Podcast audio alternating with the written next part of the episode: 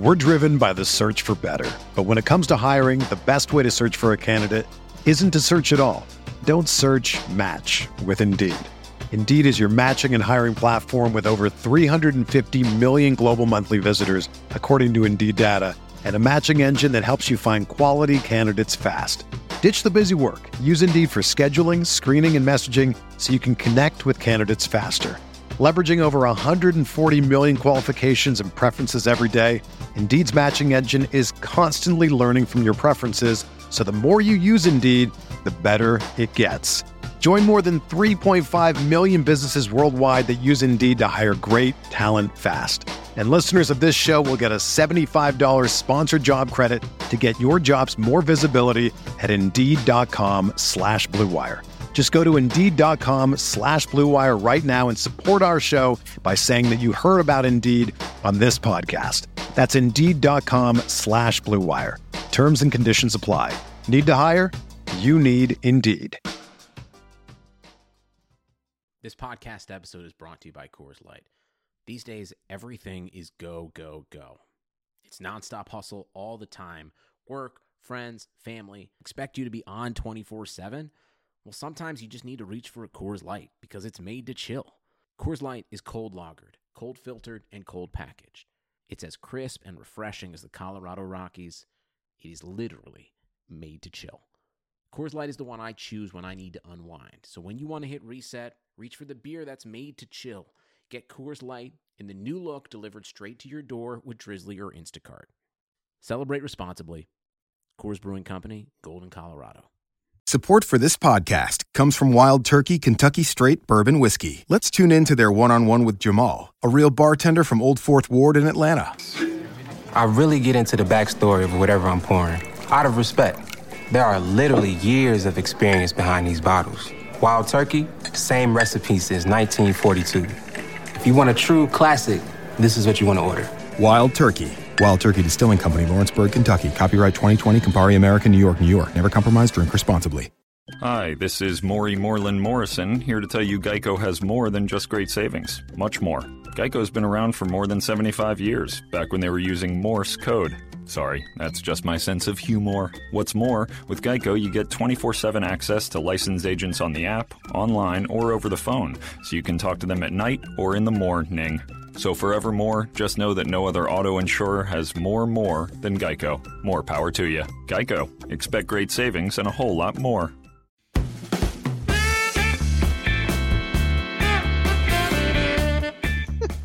you are just being absurd. You're you're you you Can you- can you answer the severely question? under uh, no hold on I will but not yet. You so severely underestimate what Harry Kane does on the pitch, and you so severely overestimate what Salomon Rondon can ever do.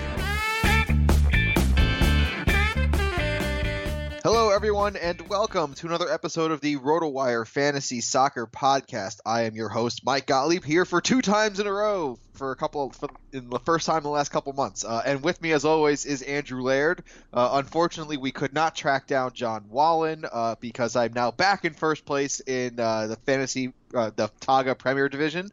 Uh, and it's unfortunate, Andrew, but at least at least we have one and two here, right?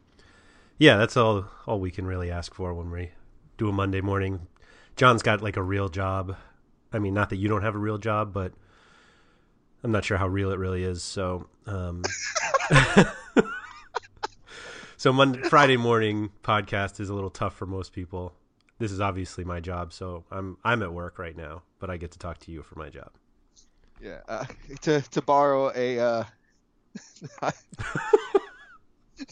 so basically, like you don't have a real job, I have a semi-real job, and John Wallen has the real job. Yes, that's exactly that's exactly how I would put it. I definitely don't have a real job. This is Okay. somebody asked me once if this was like this sounds really not how I wanted to send, but somebody was like, "Oh, you like basically watch sports and write about fantasy sports for a living. Like, is that was that your dream job?" And I'm like, "This job did not exist when I when I was in a part of my life where I dreamed of having jo- like cool jobs. Like, literally, it the idea that that the that somebody could write about fantasy sports just it just didn't exist when I was growing up, and so Uh, no, it was not my dream job. If you ever want to have a room full of perplexed faces, I'll, I'll suggest to you. Oh, so basically, we're going to start a segment here of how Mike is really awkward in social environments because we started that a little bit last week with a little hidden track. If you if you uh, if you stayed on to the end there, I was Um, gonna, I was going to say I'd like to plug that again. Like, if you're a regular listener of this podcast and you did not listen to the story that's after the music at the end of of our last podcast, please do because I I still find it hilarious.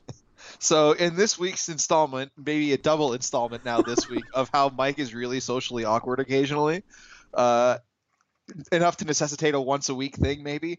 Um, so when I was being onboarded at my semi-real job that I have, um, I was asked like, you know, so like getting to know you thing like, if you could switch places with one person professionally, who would you pick?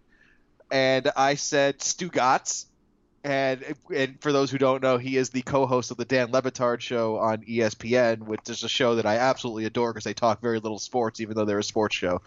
Um, and I just I looked across the room. I knew no one was going to get it. I looked across the room, and I think more people thought that I was calling everyone a dick or a penis more Mm. than actually referring to an actual human being.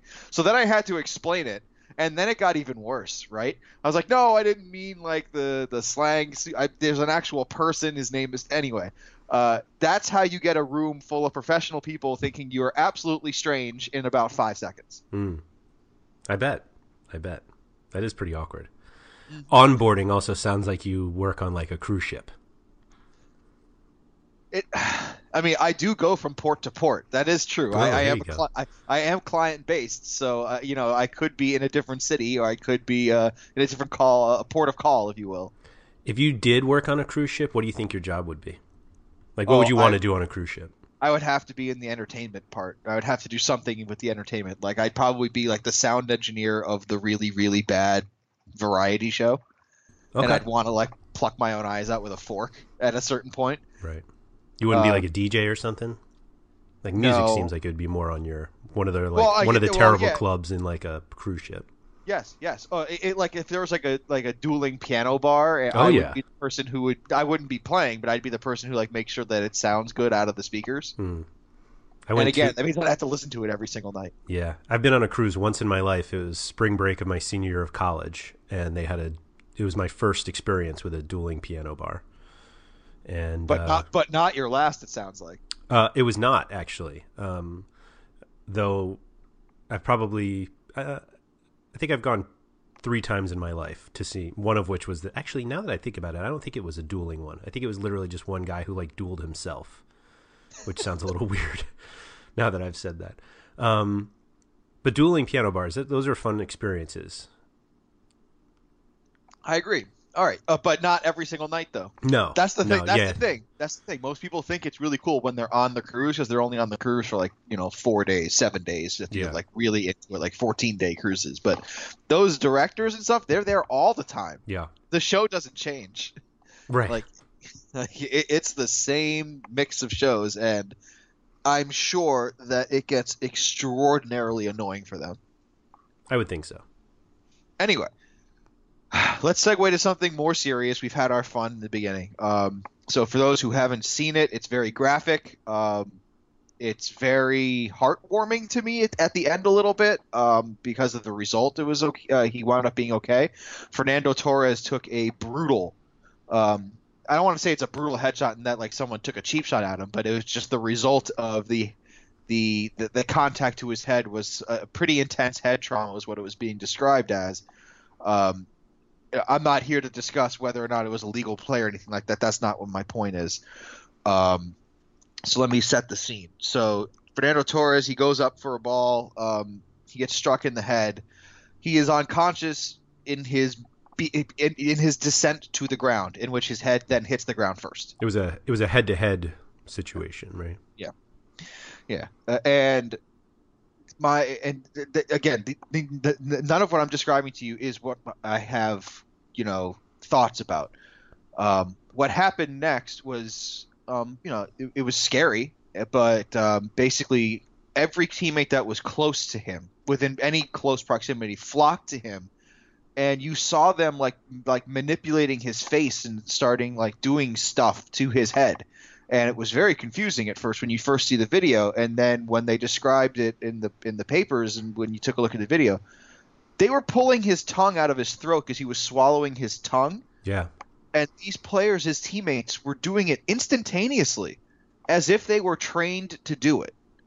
And uh, and the doctors the team doctors for both sides i think praised the players reactions that it was a perfect reaction. My question to you andrew not that like you know should the players even be drilled on this stuff because that's we actually we could talk about that too. Should they be drilled should they be trained on this stuff?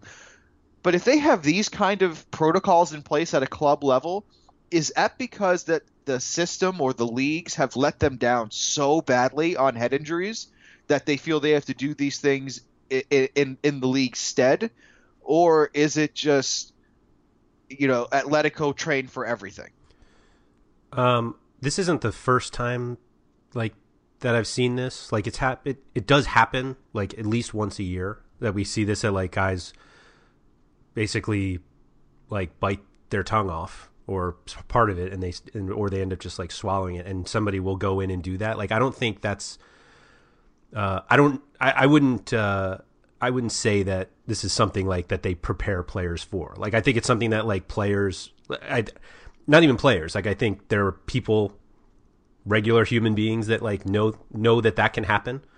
Um and that have seen it happen and so like they that's just the way that they respond. So like I I can't imagine that there is like preparation by Atletico Madrid for their players to say when this happens this is what you have to do.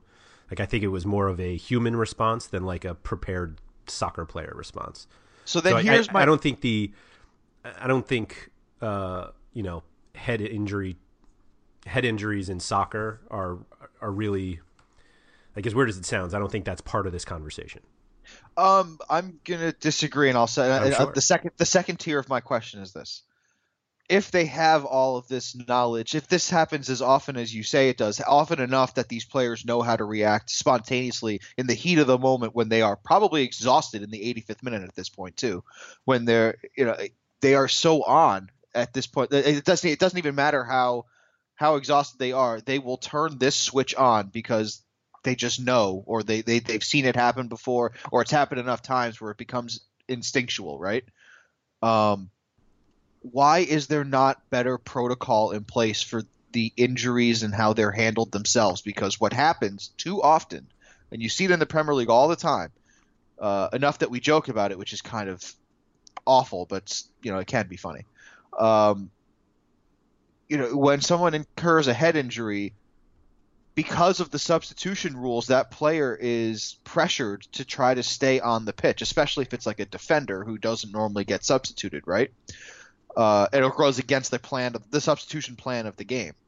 Um, why does the sport ignore how serious these injuries can be and try to force these players to stay on the field, knowing the short-term effect and the possible long-term effects of these injuries?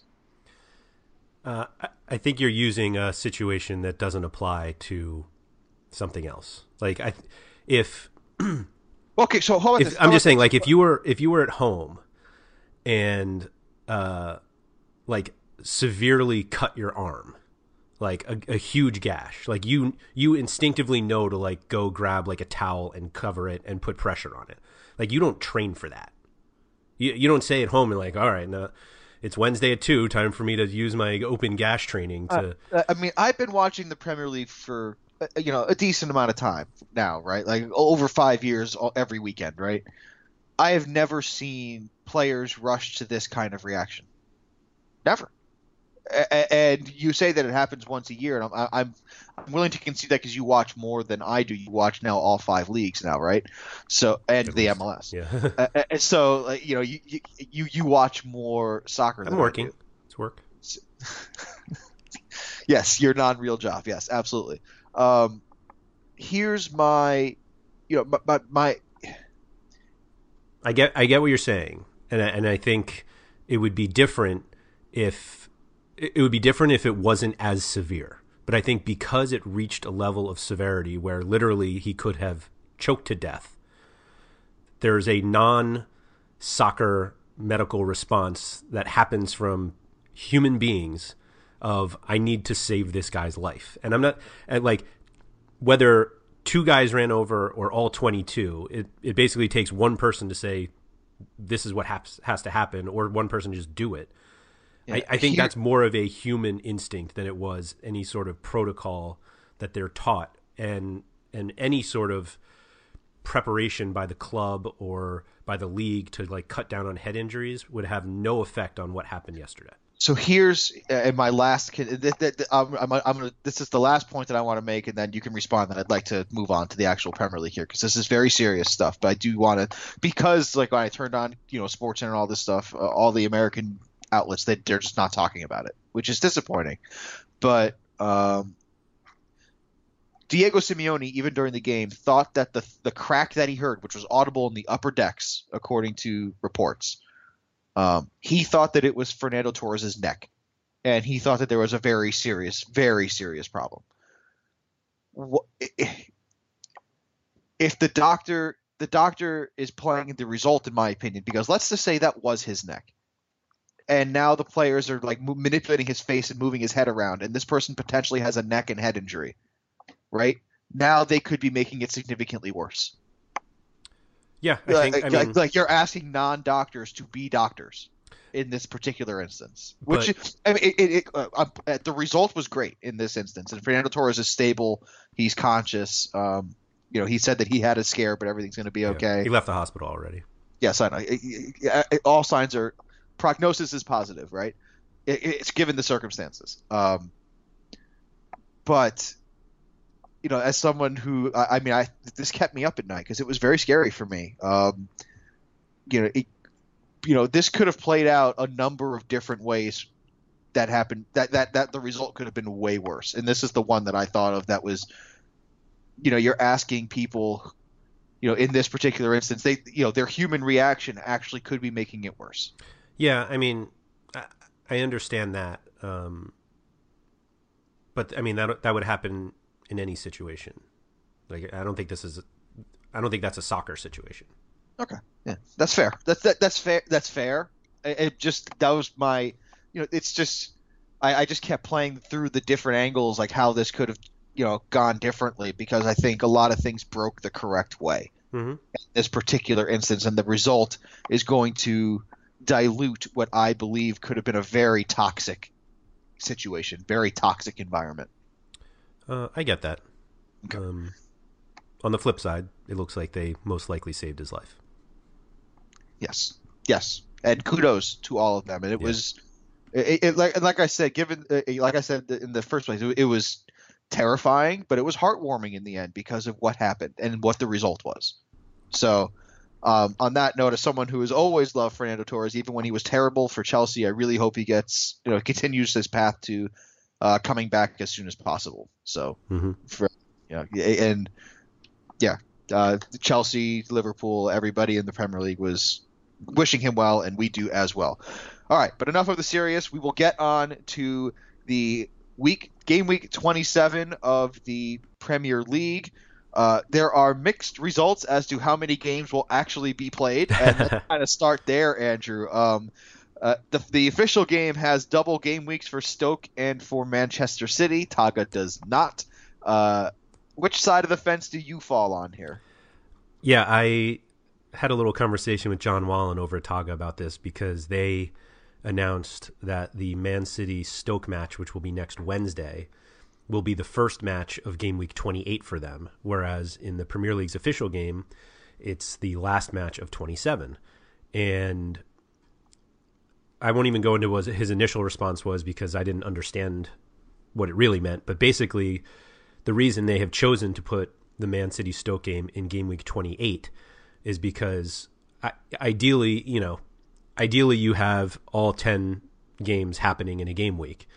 Um, because anytime you have double these double game weeks, this is something we were kind of complaining about last week.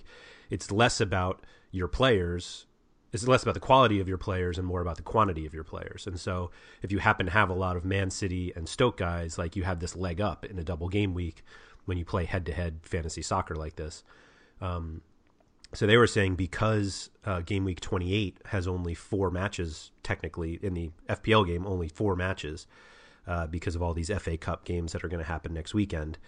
Uh, instead of having a double game week kind of screw up game week 27 and then only four matches in 28, they said, why don't we make 27 just a true 10 game week, 10 game week, so that nobody gets screwed with a with a double, and then we at least have five games in 28 instead of four. A half game week, game Right. week 27 and a half. Right, right. And uh, I thought that was a a brilliant idea. He said, obviously, the reason they don't do it for uh, the Premier League's official game is that if your first game is on Wednesday, like lineups lock then. There's no late swap. Togga obviously has late has you know lock it at kickoff for each game. So as much as people complain that like they don't get to see any lineups on Saturday for the for the weekend matches. Now you're literally locking lineups on Wednesday for matches that are happening one on Wednesday and then Saturday, Sunday. So kudos to Togga for for doing that. And uh, on FPL, we'll just have to load up on Sergio Aguero. Maybe. Yeah, about to say Kelechi Iheanacho may see some time, but we'll talk about them in a little bit. Yeah. All right, let's go on to the first game of Saturday. We do have an early 7:30 a.m. kickoff. It is Jose Mourinho's Manchester United entertaining Eddie Howe's Bournemouth, the future manager of Arsenal. Uh, No thanks. so Bournemouth come in. They're not too impressive. Uh, Manchester United are. They still haven't lost in a while. Yeah. Um, and it- it's been nothing but roses for uh, Zlatan Ibrahimovic all season this year. Um, Zlatan, I- who's I- now demanding a two year extension. yeah, he should. Yeah, totally. Totally. Yeah, uh, whether it be from the MLS or from uh, or from major, uh, or anywhere in the world, really, uh, he can, he's, he a, go he's, anywhere. he's asking for two years from United.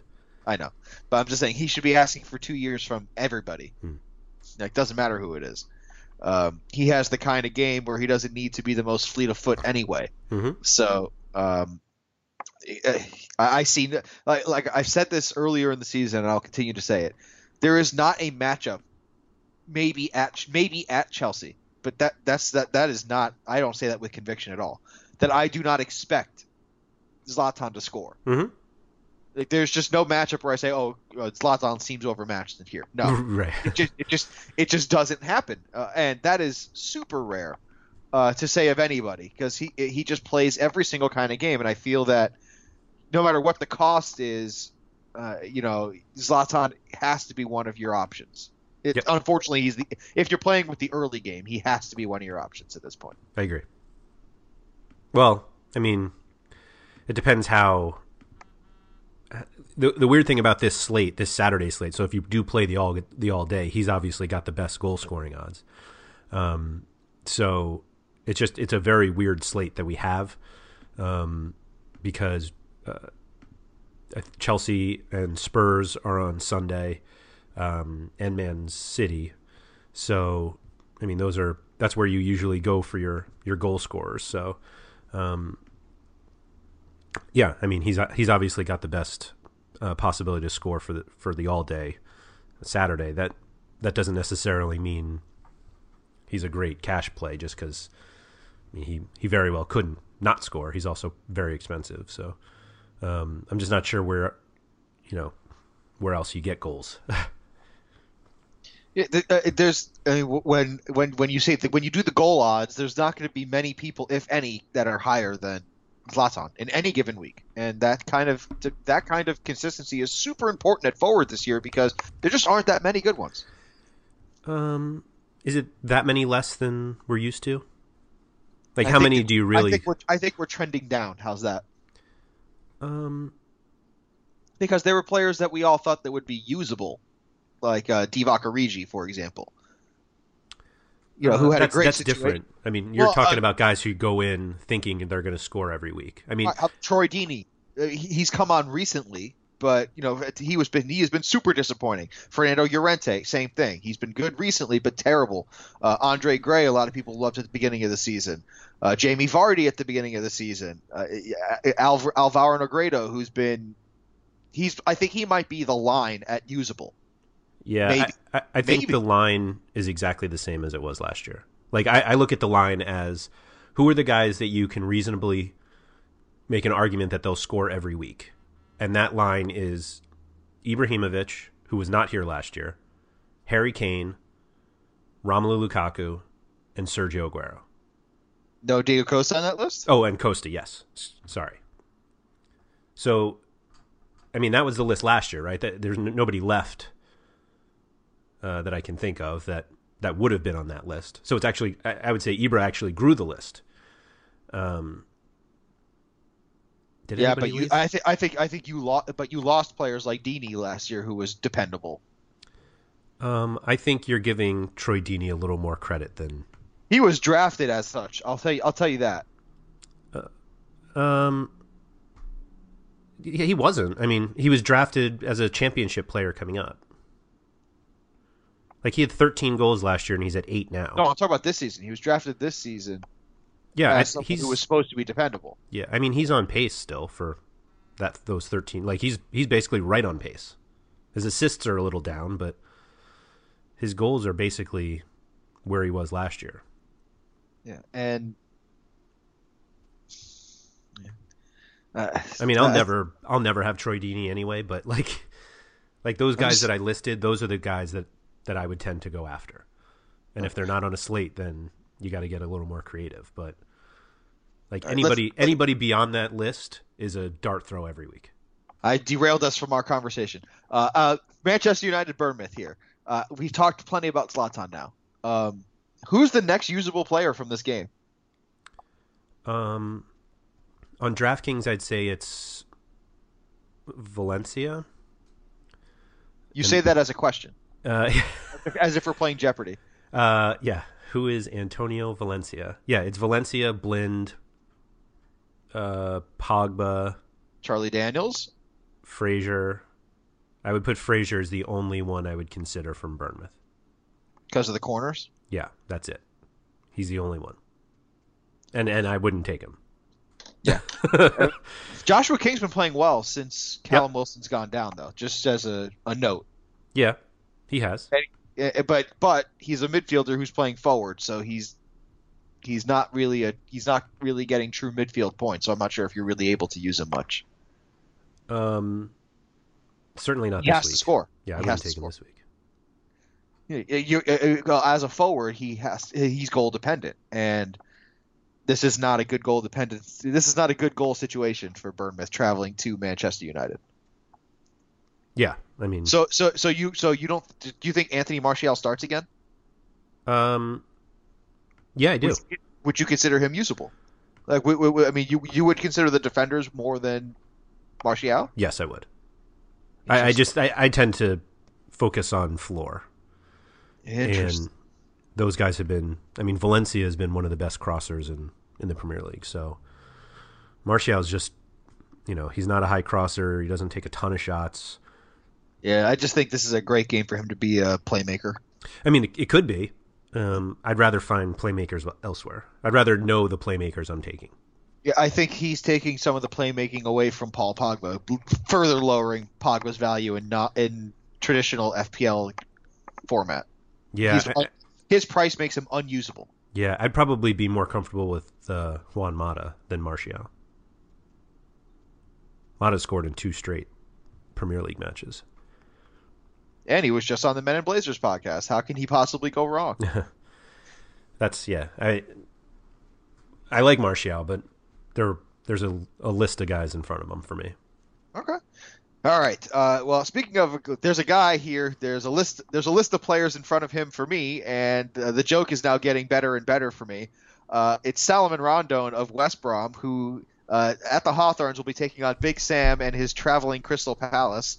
Uh, I, I'll ask it straight out. Would you prefer Rondon or Christian Benteke? I don't know if this is a compliment to Rondon or total slap in the face to Christian Benteke. This comparison. Um, I um I would probably go with Rondon just because he's at home. Oh my god. You fell for it. That's a total trap. No, it's still Christian Benteke. He is in a much better situation every single week. Is he? What? What? What? Yes, because Christian Benteke has abilities to put balls in nets using legal body parts. I mean, he has one goal in his last eleven games. Uh, I'm saying that his value will will very. He's got to work on those body parts, apparently. He does have to work on those body parts a little. Do you know how many goals Rondon has in his last eleven games? I'm assuming he has three because he, He had does. that hat trick. He does. Yes, it was eleven games ago though. Yeah, he has all three, and one. He has he has as many games with a goal as Christian Benteke does. right. Yes. Yes. Yeah, it's a it's a yeah, I mean it's a it is telling of how far Christian Benteke has fallen, who we all thought would be a lot better this season. Yeah. Right? Yeah. So it, I don't know if it's a skills thing or a lack of compatibility thing, but Palace have been playing more solidly, but typically, but but more on the defensive side than the offensive side of late. Uh, they got an important victory last week, but um, they're going to have a tough task going up against a Tony Pulis led side at uh, away at a Tony Pulis led side. Yeah, I would think so. The only thing that gave me a little um, optimism about Palace is that um, uh, West Brom. Andros had- Well, yeah. Uh, uh, thank you. Um, West Brom have given up a ton of crosses recently, and I mean that's Andros Townsend's wheelhouse. He got a little expensive on on DraftKings, but um, and he, I think he split corners with Yohan Cabaye last week, though. it- he's had it something like 25 crosses over the past two weeks, something like that. yeah, right? it's a lot. Um, I, I'm, he, he's getting back to being the most prolific crosser in the Premier League. Uh, I think his 12 last week co-led the the league. So uh, it's weird to to think that Palace have been crossing this much and Benteke still like doesn't have a goal. But um, yeah, the the Tony Pulis thing worries me a little bit. Uh, like, what are the possibilities that Palace go all out though? Like, doesn't Big Sam look at this thinking he needs to get out of there with with a point? Uh, I I mean, this does have zero zero written all over it to me. Um, It would be it would be a dis, and what's weird is it would be a disappointing point for West Brom totally, totally. because I think Big Sam's going to pack it in and say, "I dare you," you know, "I dare you to come forward." Uh, are they good enough for that? That's a good question. I mean, that's why Crystal Palace are in 18th. That's Right. why they're in the drop zone right now, based on goal difference with Middlesbrough. They've scored one goal in their last three games, and those games have been home against Borough, at Stoke, and home against Sunderland. Yeah, they- they have not played well. uh, they've not played well offensively, but they. Uh, but I think that's part of Big Sam's. His first transformation is: look, we are going to play defense. We're going to grind out, you know, like a point, or if we can get three points, great. But I want to get some points and get this team, you know, out of the drop zone because you know teams like Swansea and Borough and Hull and Sunderland, the teams, and and, and uh, recently Leicester, they're going to drop points, right? Uh, well, maybe not Leicester now because they've changed their manager, but you know, Swansea, Borough, you know, those are the teams that they're going to be competing with, and they, you know, as long as they are consistently getting like, you know, one, uh, if they're averaging like 1.5 points a game, like they go like one point, Yeah. that you know, one point, no, no points, three points, like they'll be, they'll be okay.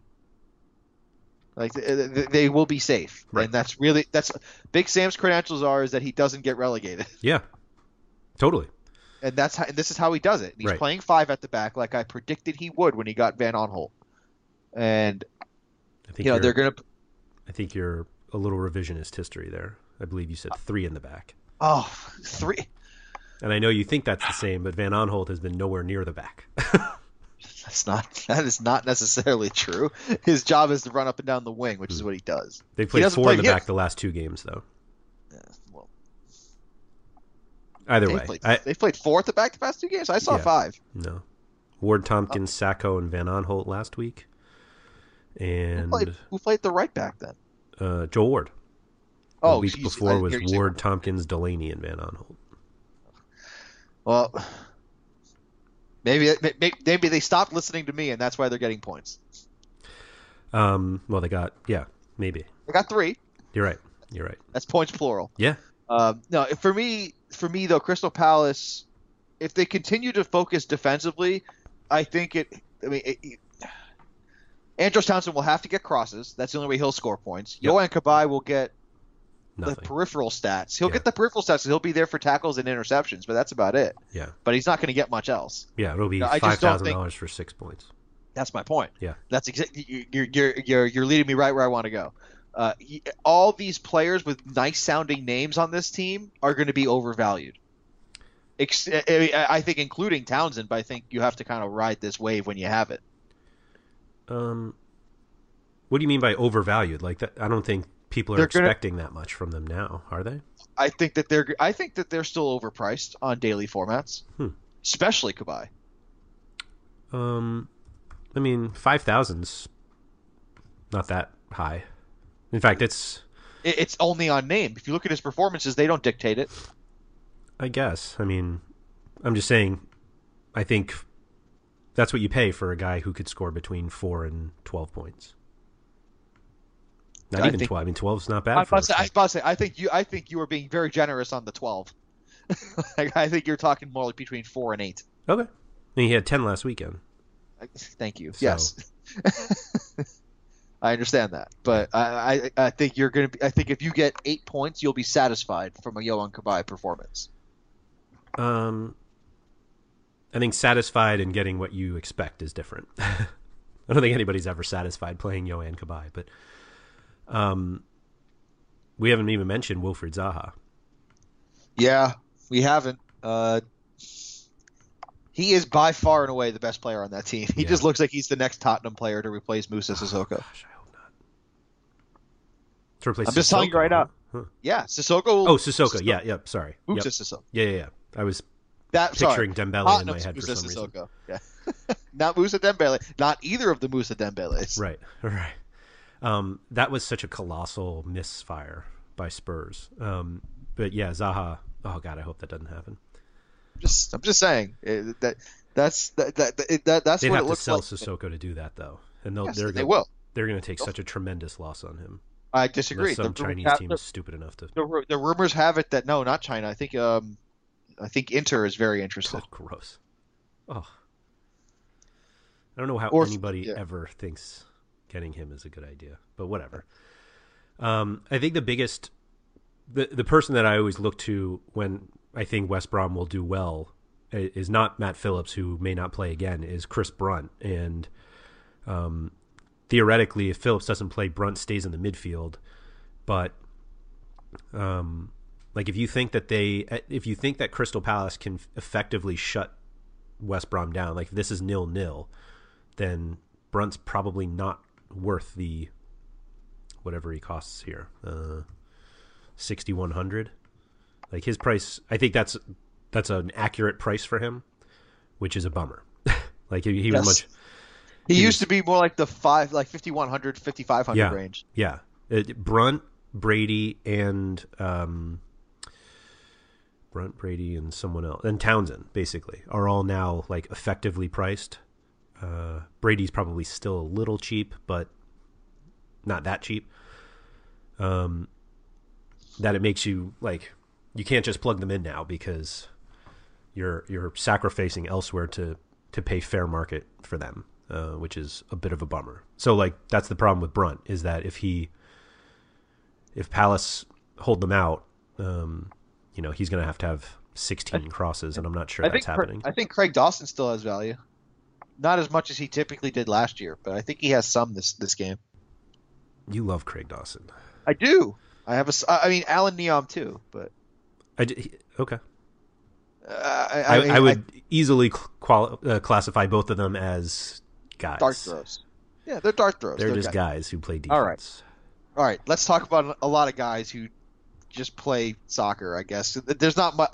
A lot of people are going to start taking Swansea players because they're playing Burnley at home, Yeah. and Burnley are not very good on the road. Um, Should they not do that? I think the only one they should take is Gylfi Sigurdsson. He's a slam Maybe- dunk. Like everybody May- should have him maybe this week. Llorente. Yeah, maybe Llorente. Um, there's talk. I Which mean, is- Martin. I, I guess. I guess you can make a case for Martin Olsson. I, I I love Martin Olsson. Don't get me wrong. Um, I tried to make the case for Naughton in my article this week over Olsson. Like Olsson's another one. Like he's now 4900, which like that's probably what you should pay for a decent crossing fullback playing home against Burnley. Who also has the ability to score goals too. Um, like who? What does that mean? Like, He does that mean uh, he he- has he- scored oh, a goal, and so He will he will also run to the back post and he will be involved in in set pieces too. Okay. I have this overarching problem with everybody who does anything about fantasy soccer. They're like he has go- like it, that if somebody scores a goal, they now have goal upside. Well, I was I was big on I'm Mark t- Olsson last year for Norwich. Yeah, yeah. I'm, I'm not calling you out specifically. I'm calling everybody out. That like scoring a goal, everyone's like, well, now he has goal upside. Like we saw that with with Scott Dann, and it's like Scott Dann happened tall. Happened to have scored a goal, so yes, he has goal upside. But like he has just as much goal upside as James Tompkins or Damian Delaney. Like the goal upside, everybody has goal upside except goalies, and even then, sometimes they've got goal upside. Tom Heaton, Tim was- Howard Tim Howard has goal upside. yeah, exactly, exactly. Oh, anyway, what what the hell are we talking about? Fernando, you're, oh yeah. So Olsson, I think Olsson is fine. I would rather not pay up for Olsson because I think Naughton can do just as much. Um, and there's talk of Luciano Narsingh getting a start. Um, He should. Which He's played be- a lot better than yeah. Routledge. that would be fun. And uh, there's even talk of Jordan Ayew starting, which, um, like Sigurdsson's been playing up front, so I'm guessing they put him back in the number ten and start Narsingh, Llorente, and Jordan Ayew, which obviously will just strike Jordan fear into the. Jordan Ayew doesn't make sense there. Jordan. Ugh. Ugh. right. so how much do you love Swansea this week? Yeah, I don't. I'm, I, I think a lot of people are going to try to pick them, but I just don't think there's a tremendous case to be made. Yeah, I think most people. I think Sigurdsson's ownership percentage this week could be historic because It makes a, weird, a lot of sense. he, he takes everything. Um, he, I think he leads them in shots. He obviously crosses a ton, and there's just not that many guys on this slate that that you're going to pay up for. Uh, we'll get to the the bigger game later, but like, I don't know. It's just uh, there's not. It's a perfect recipe for going for everybody to have Gylfi Sigurdsson. Yeah. Yeah, I think I think I think it'll be very very high rates of usage. Yes. Do For like Burnley, Robbie would you start? Well, Would you start? I mean, I, I you know I'm going to start Tom Heaton. Yeah, you are. Yeah, I'm I'm going to stay correct. Uh, and do you? I mean, I think I think a lot. I mean, I, I didn't look at the rankings for everybody else, but I think I still ranked. I think I actually may have ranked Fabianski over Heaton because of the FPL format. But I'm still not sure if Heaton outperforms Fabianski in this one.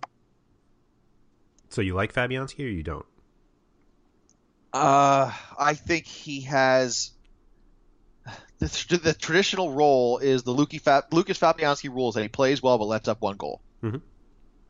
I'm still going to say that, which means that for FPL his value would diminish greatly, but I still think he could get. I mean, I still think he'll finish positive. Don't get me wrong, but I'm not, I don't think this is the guaranteed victory that a lot of other people do.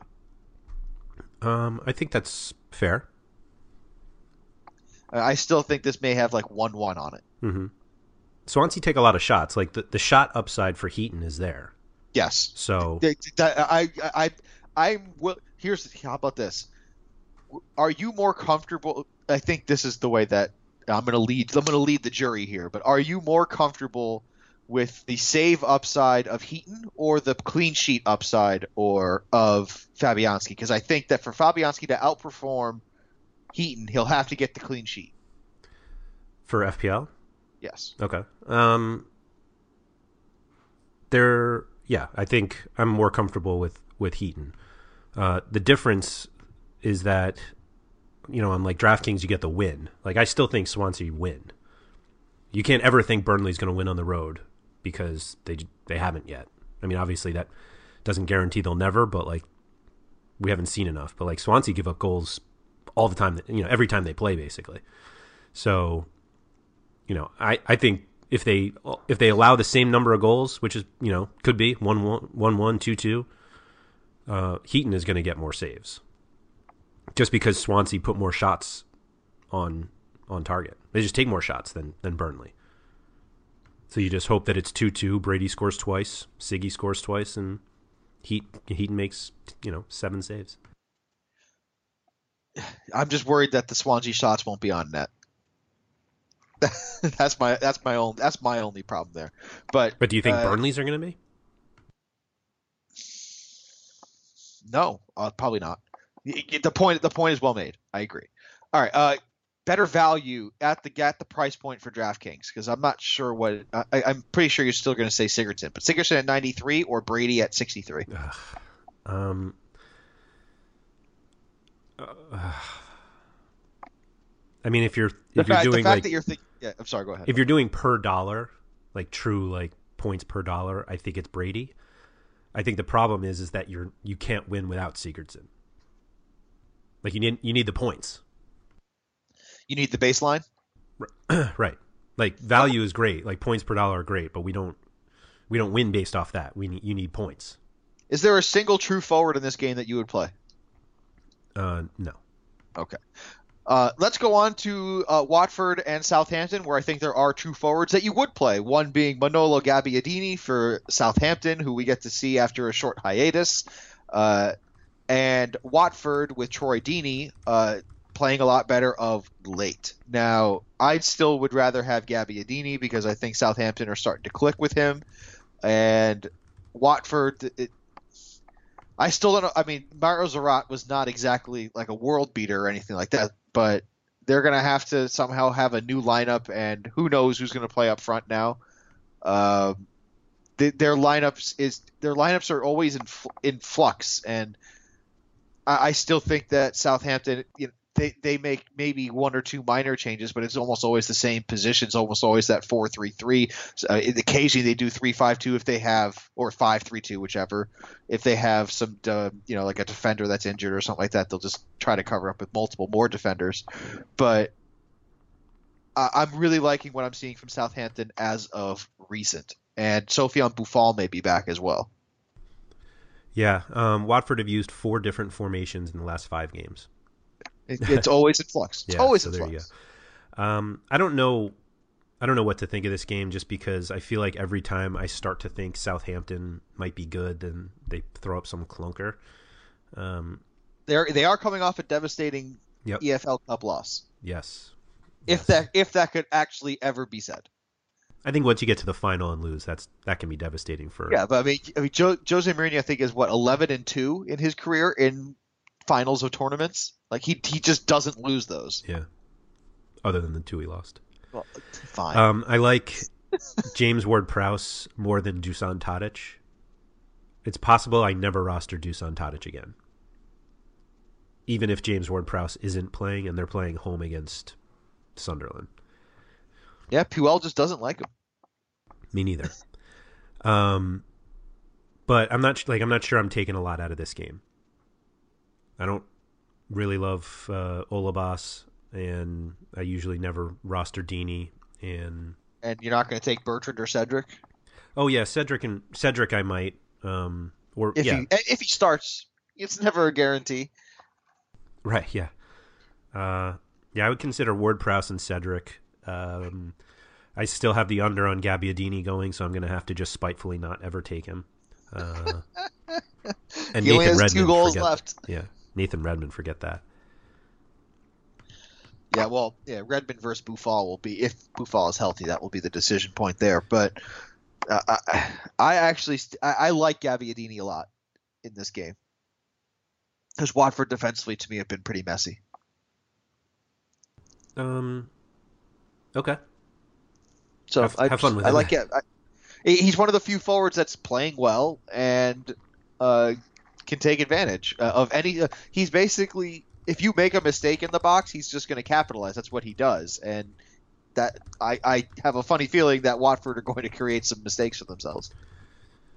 Um, okay. I think I'm literally going. Well, I'm not going to fade this game completely, but attack for attackers, I, I will, unless All I get sucked into James Ward Prowse, which I really hope doesn't happen. All right, let's see if Leicester have improved on their new new manager bounce here. Uh, they will be taking on Hull, who are terrible on the road. Uh, but Leicester uh, coming off that big victory against Liverpool, where Jamie Vardy looked like Jamie Vardy, and everyone looked like themselves except for uh, Riyad Mahrez, who still looks like somebody I don't recognize on the on the pitch. Uh, but for Hull, uh, I don't want to say that they're playing better because the, the, the bar the bar was so low though. Um, but for Hull, they have to get points, so I think they're going to go for it, which actually could be a service to Leicester. Uh, yeah, I I get where you're going with that. Um, I don't think Leicester take it. Like I'm, I'm shocked at how heavy of a favorite Leicester are for being so poor this season. Like one win, and everyone's like, "Oh, they're back," and it's like this team. I, I I'm not believing it. Uh, They're I- back to what? right the, to being a, a decent team. Like I, I, I'm out on that. The problem is I have no idea where to go for Hull other than um, Kamil Grosicki and eh, If you, uh, um, it depends who they start too. I mean, if Oumar Niasse starts, if it's Abel Hernandez, uh, you know, their their front line has has changed. yeah. I think I think Grosicki's spot is safe. Um, Grosicki, yeah, Grosicki is safe. Yeah. So, um, yeah, it could be. Um, and he's priced like it at 6500 in DraftKings. you don't think that's a good price? No, I'm just saying he's priced as if his spot is fixed. Oh, um, yeah, it should be. Yeah, I'm just, I'm agreeing with you. I'm just Oh, saying okay. that he's also priced that way. Yes. Um, so yeah, uh, Mbokani's obviously out. Um, so I guess they go. I mean, I don't know. Like you said, it's either Hernandez or Niasse, which uh, I'm not sure either of those does like changes my opinion of anything. Um, but I don't know. I just um, like where I'll else are you save gonna I'll go? save it for the I'll save it for the end when we do our our uh, our DraftKings lineups. Uh, I have two Hull players. Two of them. Well, you have And Markovic neither, probably. and, and neither of them are named ridiculous. Right. Markovic and somebody else. Okay. Um. Huh.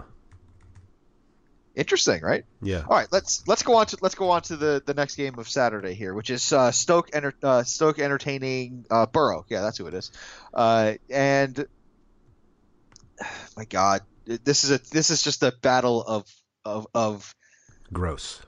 dominated wills. Like the like this this is this is a soft rock eating a squishy place. Like it just there's no both teams both teams just will give at a certain point.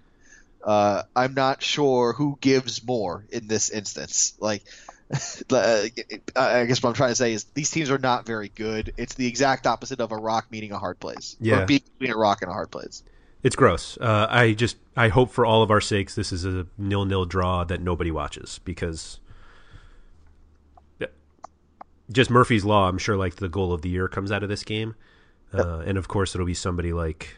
Christian Stuani. Oh, I wasn't even going to give him that much credit. I was going to say Stuart like Glenn Downing. Whelan, but uh, Oh, yeah, Stuart Downing is now playing Adam. left back. No, Chucky Adam. That's who it's going to be. Could be, could be. He's got like marginal fantasy value though. Like he's Maybe taking their set pieces. So, um, like Adam, people will have Adam this week. How about Phil Bardsley? Um, he, I- hope not, but I could see people having him. I mean, he's a fullback against a favored, you know, a, a home favorite. So Yeah, I would still take Fabio over Phil Bardsley, Hmm. but not Erik Pieters. I do like Erik Pieters. Stoke, of course, having one of the double game weeks. I think Erik Pieters will be very highly utilized. gross. I agree, but I think he'll be highly utilized because he plays twice. Yeah. Um, I mean. I think plenty of people would be on Lee Grant. He's the most expensive on DraftKings, but Yep. Burrow have been so bad uh, attacking wise that I mean, you have to. I was gonna say you have to think that there's a decent clean sheet potential, but then you have to remember it's Stoke. So yeah, Stoke aren't exactly world beaters defensively. they do have two clean sheets in their last three. Just shut out Tottenham. That's true. But yeah, it's uh, the the attackers. Charlie Adam, um, um, like I said, will get some attention, but anyone else after that, you're just kind of throwing a dart. You want to get to the big game? Yeah, sure. The one that everyone's going to talk about? Yeah. two teams that wear red. Liverpool and Arsenal will face off at Anfield. I don't think they'll both be wearing red on this instance. I think Arsenal will be wearing some kind of yellow monstrosity. Probably. Yeah. Uh, anyway, uh, it's team. Uh, these two teams, I feel like. I, I, I'm I'm trying to debate where to go with this game. Like, which team will disappoint first is really just just like what I like the theme that I have running in my own head here. You know, Liverpool tend to play to the level of their opponent, and that means that they will lose to lower end sides like they did last week against Leicester. Arsenal suffer from that same affliction occasionally, not as often, but occasionally. Um, but the last time I think they played someone really of note, uh, the, you know, when they played Chelsea, they lost three one. Mhm. Um, so I'm still trying to figure out, you know, which Arsenal, which Liverpool, and if both of them play up to their potentials, who's better? And I still don't, I don't know the answers to any of those questions, which makes this game extraordinarily frustrating to try to prognosticate. Yeah. Um, the first match uh, that these two teams played was 4 3. It was opening day at the Emirates. Um, there's no way it's that's happening again. The like Liverpool haven't been playing that well. Arsenal been playing like okay. Uh, they got demolished by Bayern Munich in the Champions League, which makes everybody yeah back yeah totally. Um, now everyone's back on the Wenger out uh, situ movement, but um, I don't know. I just don't. I don't see a ton of goals coming out of this one, uh, and so these are. This is where all the high price players are. It's literally this game. Like like I was saying, we have no United, no Tottenham, no Man City, no Chelsea, no Everton. Um, so when you look at these sides, it's like where do we where do we go? Um, and for Arsenal, it's like Alexis Sanchez is in, is in a tier all by himself. I think in this game, like I think he's above everybody in this game. I'm just not sure it's a t- high enough tier to worth that's worth playing him. I think he's been in his own tier all season, Yeah, for sure. and Gylfi Sigurdsson's been in his own tier right below him. Yeah. Um, the only Liverpool guy that I think I would really consider is Philippe Coutinho, um, who's been splitting corners with with Milner, um, and you know he's still shooting. So he's like, you know, Liverpool's got that problem that we've been talking about all season that like it could be any of them who Yeah. score. Uh, Um, I I'm still gonna like Sadio Mane a lot because he does the thing that really, really troubles Arsenal, and that is speed. Um, it depends where he lines up. I mean, Bellerin can keep up with him. Um, and Yeah, they don't, but- Mertesacker yeah, but- in the middle is not going. You know, he's not there. So uh, I don't know if speed kills them as much as it used to. No, it, it's the speed. It's the speed on the counter, which is what kills them. Like he'll break he'll break the line that's between Coquelin and the defense easily, um, and I think he'll run the channels too. But it, it, Yeah, you're right. It does depend on how they line up. It does. Th- that is certainly true I mean, because Firmino won't garner the attention of Mustafi and Right. uh, Koscielny. Right. But if they decide to start someone, say a little bigger, or someone who has some They kind will. of center forward experience, they don't have one. So yeah, I know. um, Man, they miss Andy Carroll. I'm just kidding. Yeah, Jordan Henderson is out, so Yeah, that's a shame. that helps Ar- Arsenal. Um, but Santi Cazorla's out for the year. Yeah, I mean that was that was we knew that was going to happen anyway. Uh, so yeah, I mean it.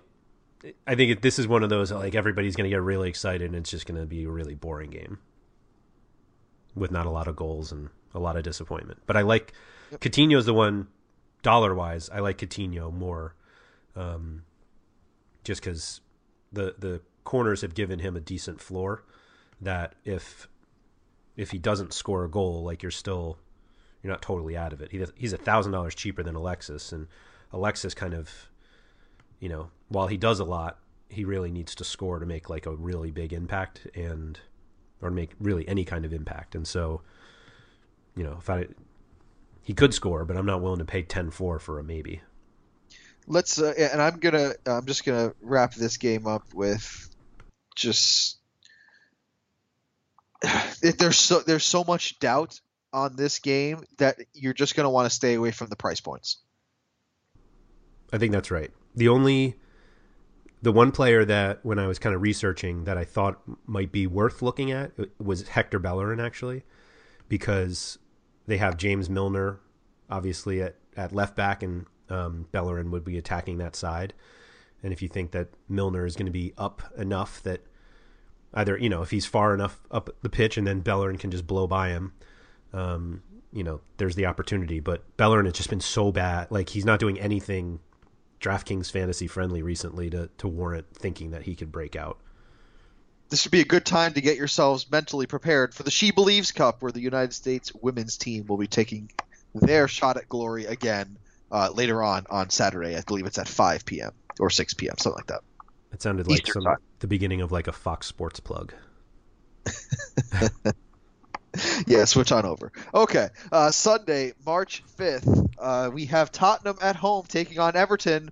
Uh, you do not want to take any kind of mental days off against Everton because Romelu Lukaku is just a man who will not be stopped right now. Uh, yes, um, I tweeted out on uh, whenever it was earlier this week, uh, and I'm not sure if you saw it. It was a poll, um, and I wanted to hear what you thought.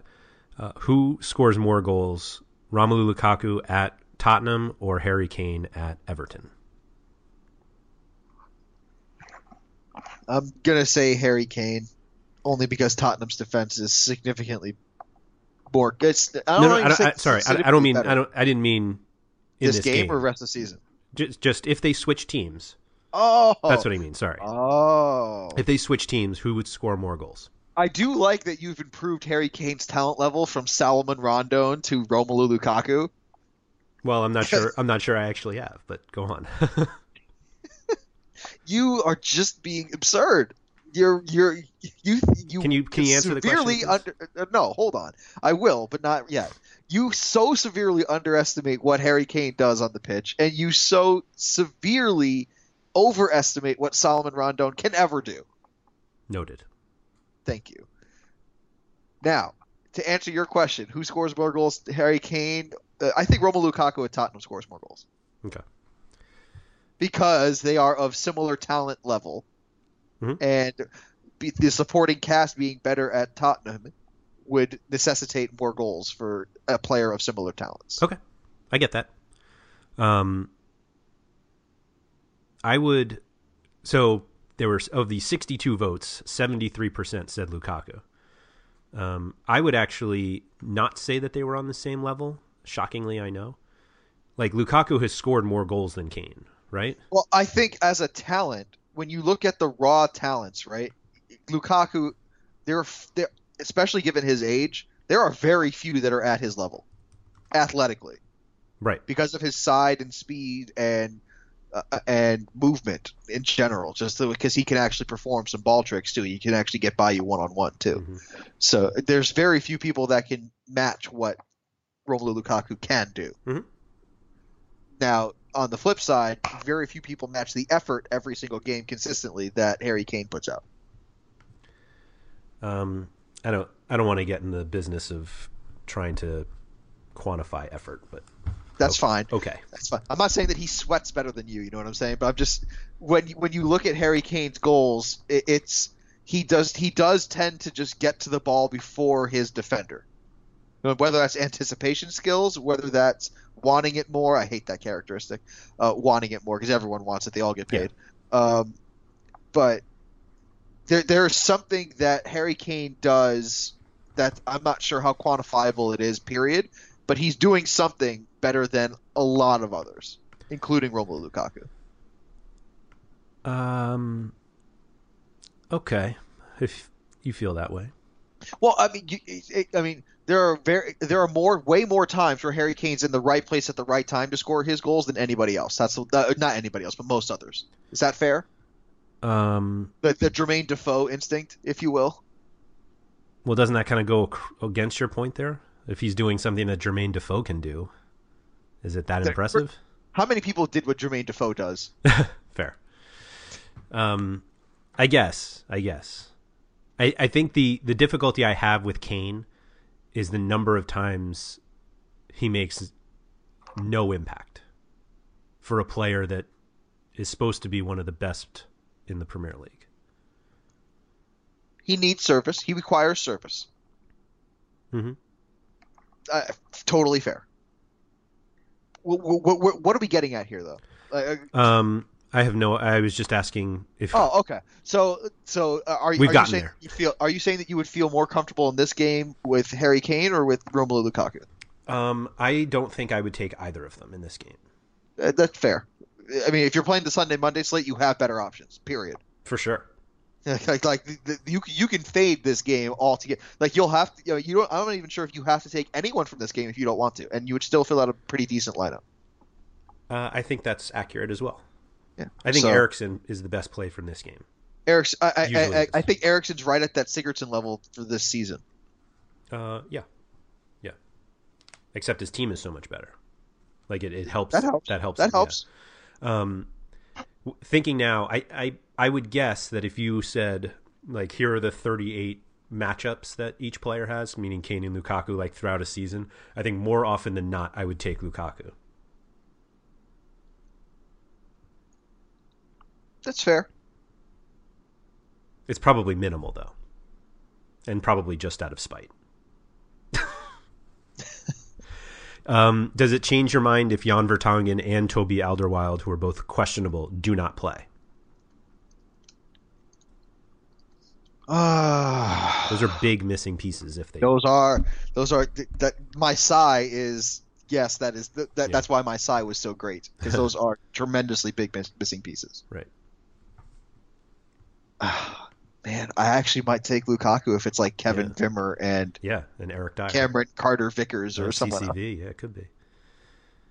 Um, yeah, I mean, my guess is they both play, or at least one of them plays.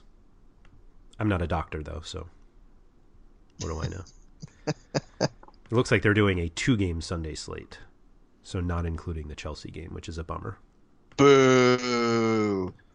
So maybe Blue, you would uh, take blue uh, games matter. Yeah. Uh. that was so stupid. Oh god.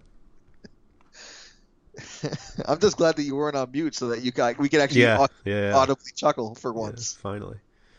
Uh, yeah. So, what's the next game? Sunderland taking on Manchester Oh, yeah. City. It's a big one, guys. Everyone's coming out here to watch. No, they're not. Well, Uh, we- no, Here's the only thing we should note about Man City. So we noted we noted that they have a double game week, but not only do they have a double game week, they also have an FA Cup whatever round they're in the, the next weekend, meaning a week from this Saturday. So they play Saturday, or excuse me, they play Sunday, Wednesday, Saturday, and then they play Champions League on Tuesday or Wednesday, and then Premier League. Like they have five games in two weeks or whatever it is. yep. It means that you might see some Kelechi Iheanacho instead of Sergio Aguero. It's possible. I mean, they. I am assuming. I am assuming that the FA Cup game is going to have every second teamer they can. oh, I don't think so. I don't think so at all. Oh, it's only the, it's like the fifth round. It's not. It's not like it's like the. Se- oh wait, actually, it might be the quarterfinals. It might be quarters, yeah. I mean, it's well, who's it against? Boro? I don't know. I think it's Boro. I, I don't. I, either way, there's only um, so much I can pay attention to. Um, so yeah, they're uh, be prepared for squad rotation, which makes it the Sunday slate on FanDuel very tough because there's no late swap, and the first game's eight thirty Eastern, and this one's eleven. But um, I'm not sure we're going to definitely see Kelechi Iheanacho. I think we'd be more likely to see Nolito or Leroy Sane lead the line in like a false nine. I just Fair. You know, it's been a long time since Iheanacho got a sniff of playing time. No, Nolito also could. That's what I mean. Yeah. Yeah. Yeah. Uh, but otherwise, I mean, I still like David Silva more than Kevin De Bruyne of late. Uh, and there's nobody I would It's even. just it's just so hard to quantify what David Silva does in fantasy Yeah. terms. Yeah, I was complaining it's- about that on Twitter the other day. Man, I, I read you like a book apparently. or Uh, you just read my tweets, Uh, which you don't actually. Thank you. That's exactly that's kind of where I was going with this. Yeah. I didn't actually read that, but it's if they did like secondary assists, I feel like we would be talking about David Silva for like fantasy MVP. it's funny you say that because um, there was a basically people wrote back to me and were like, well, maybe it's the secondary assists, and somebody sent me essentially the secondary assist stats, and he's not on there either. And I'm like, maybe he's the he needs tertiary, Tertiary? assists, yeah. Which uh, that seems like we're going a little too far, but yeah, I don't know what the I don't know what it is. Not even hockey does that. Right. Yeah. it's one of those that like a chance created um, is obviously like the pass that leads to a shot, but I almost want to see how many times David Silva has like set someone up perfectly and they didn't take the shot, even though they should have. Where's that? They should they, they should have the playmaker stat where like they Yeah. made the key play that set Right. up that like, if, which could be a tackle for example yeah, like the playmaker stat. right. Yeah, yeah. All Man City on that game. Yeah, no, yeah, very fair. Uh, does Jermaine Defoe get the consolation prize that he tends to get in these kind of games? Yeah, I wouldn't. Nobody would be surprised at that, right? Yeah, I actually think that there's decent value for Jermaine Defoe in this game because Manchester City is awful defensively uh, against players like him who Yeah. will take advantage of any mistake. Uh, Manchester City will make them. Yep, probably, probably. But I mean, I'm not going to roster Jermaine Defoe.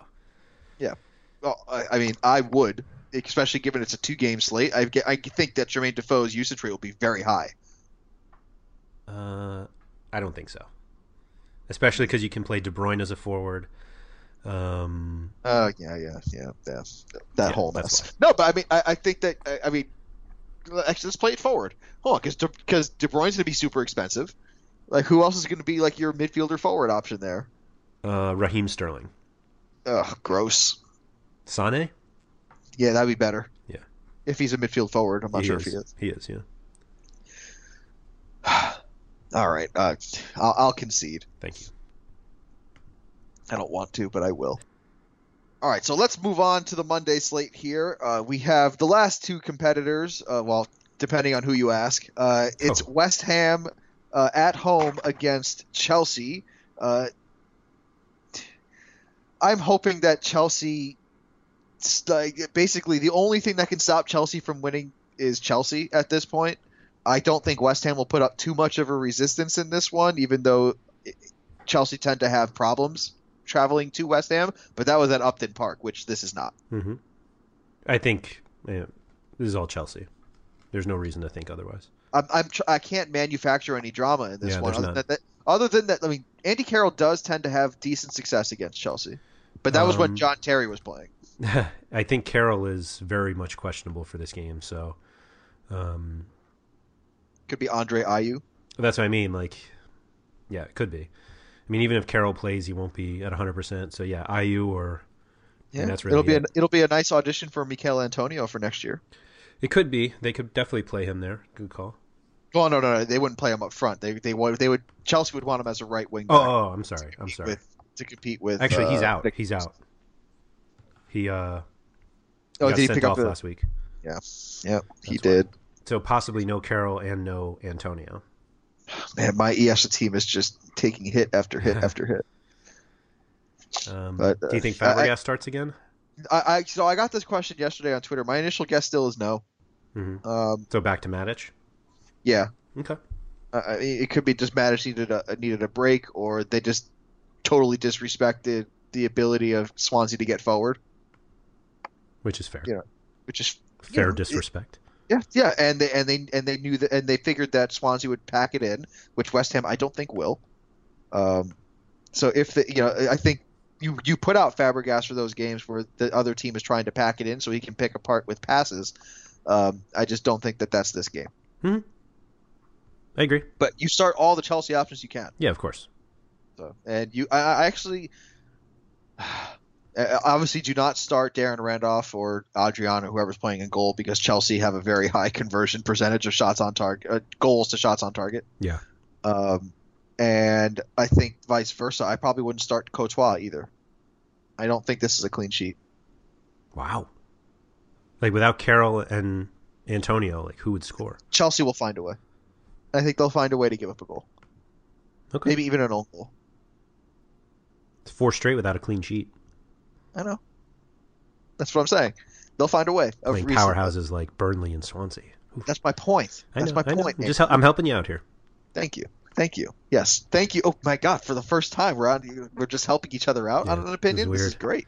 There's no facts that are getting in the way of my opinions. I don't know what to do. Next thing you know, we'll start writing stuff down before the podcast.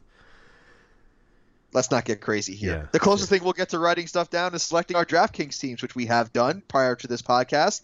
Uh, let's get started here. Uh, as the person who constantly fails, I will go first. Uh, I have Tom Heaton in goal. I said it before. I'll say it again. At 4,200, he is still a tremendous value. Uh, as my defenders, I didn't read your article, but I selected Kyle Naughton anyway because Oh. he's much less expensive than Martin Olsson.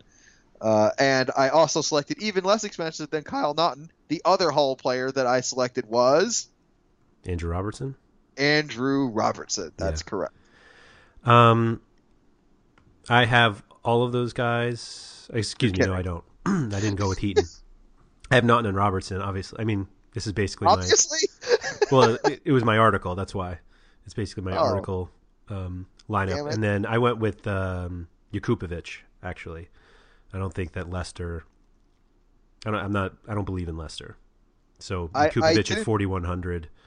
You know, obviously, um, like I could pay up for Heaton or Victor Valdes. I would even consider, but um, Now, do you believe do you believe in Robertson because of the crossing possibilities? Because Leicester tend to give up crosses, or are you believing in Robertson because there's also a clean sheet possible? There was Possible. there was no consideration about a clean sheet.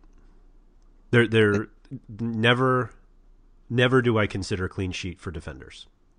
But okay, I, but- I look at it as as bonus. It's just, it, for as unpredictable as clean sheets are for um, for goalkeepers, they're obviously just as unpredictable for defenders.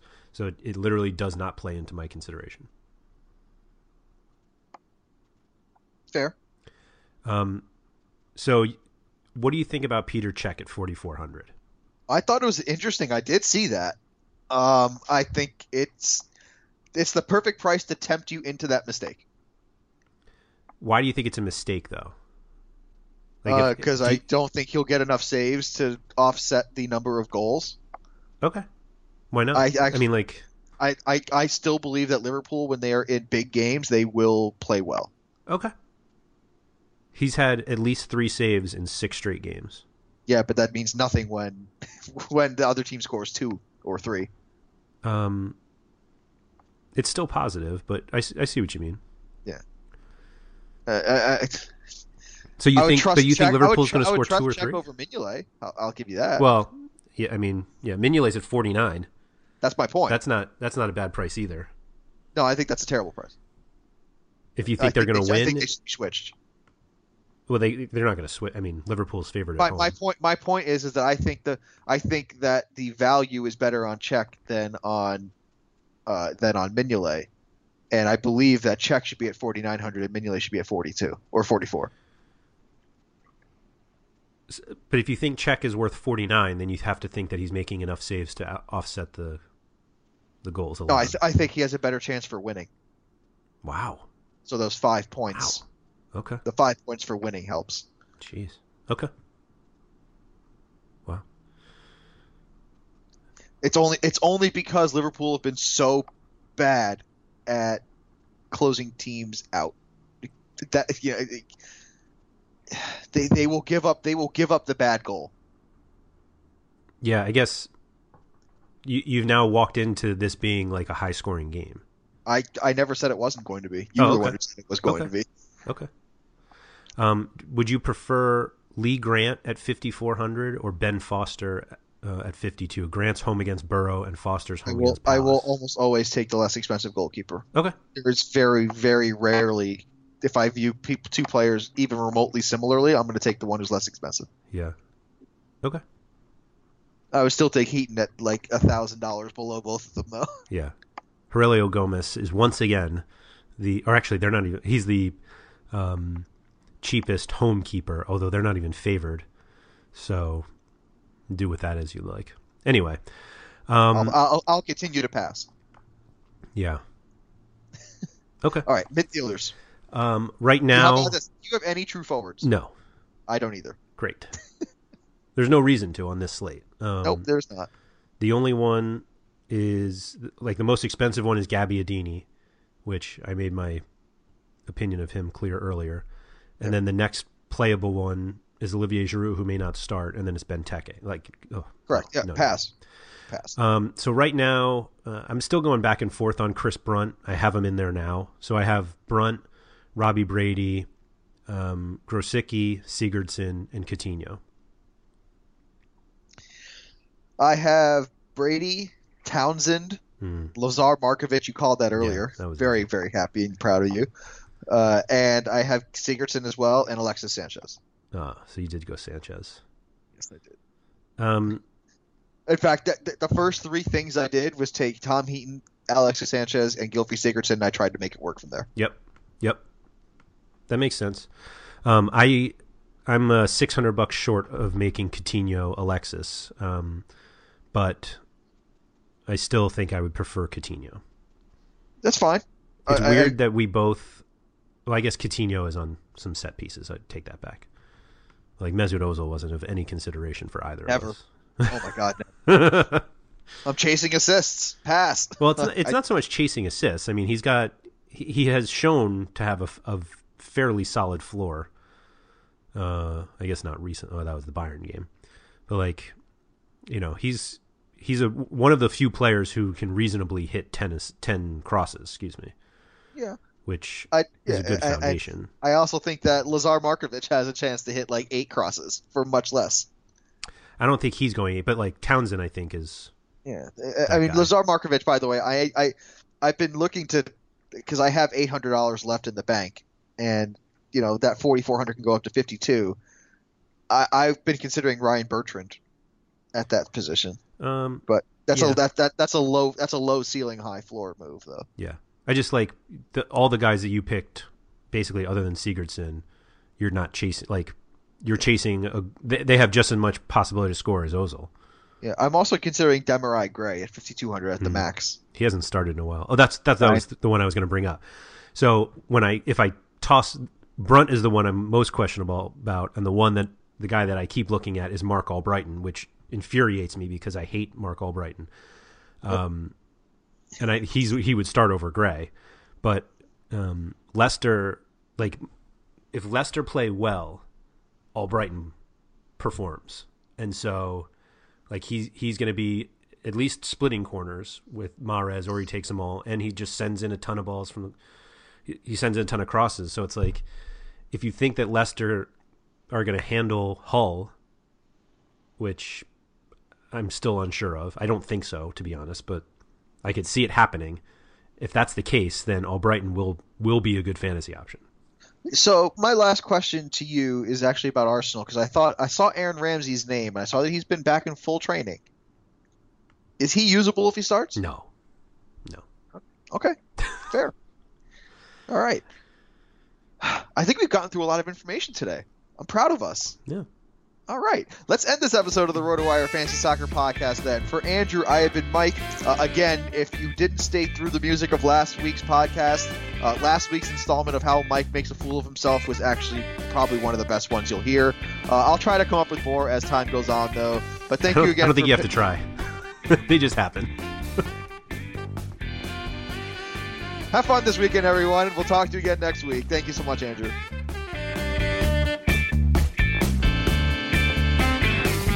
Thank you for listening to the RotoWire Fantasy Soccer Podcast. For more great content, visit rotowire.com slash soccer.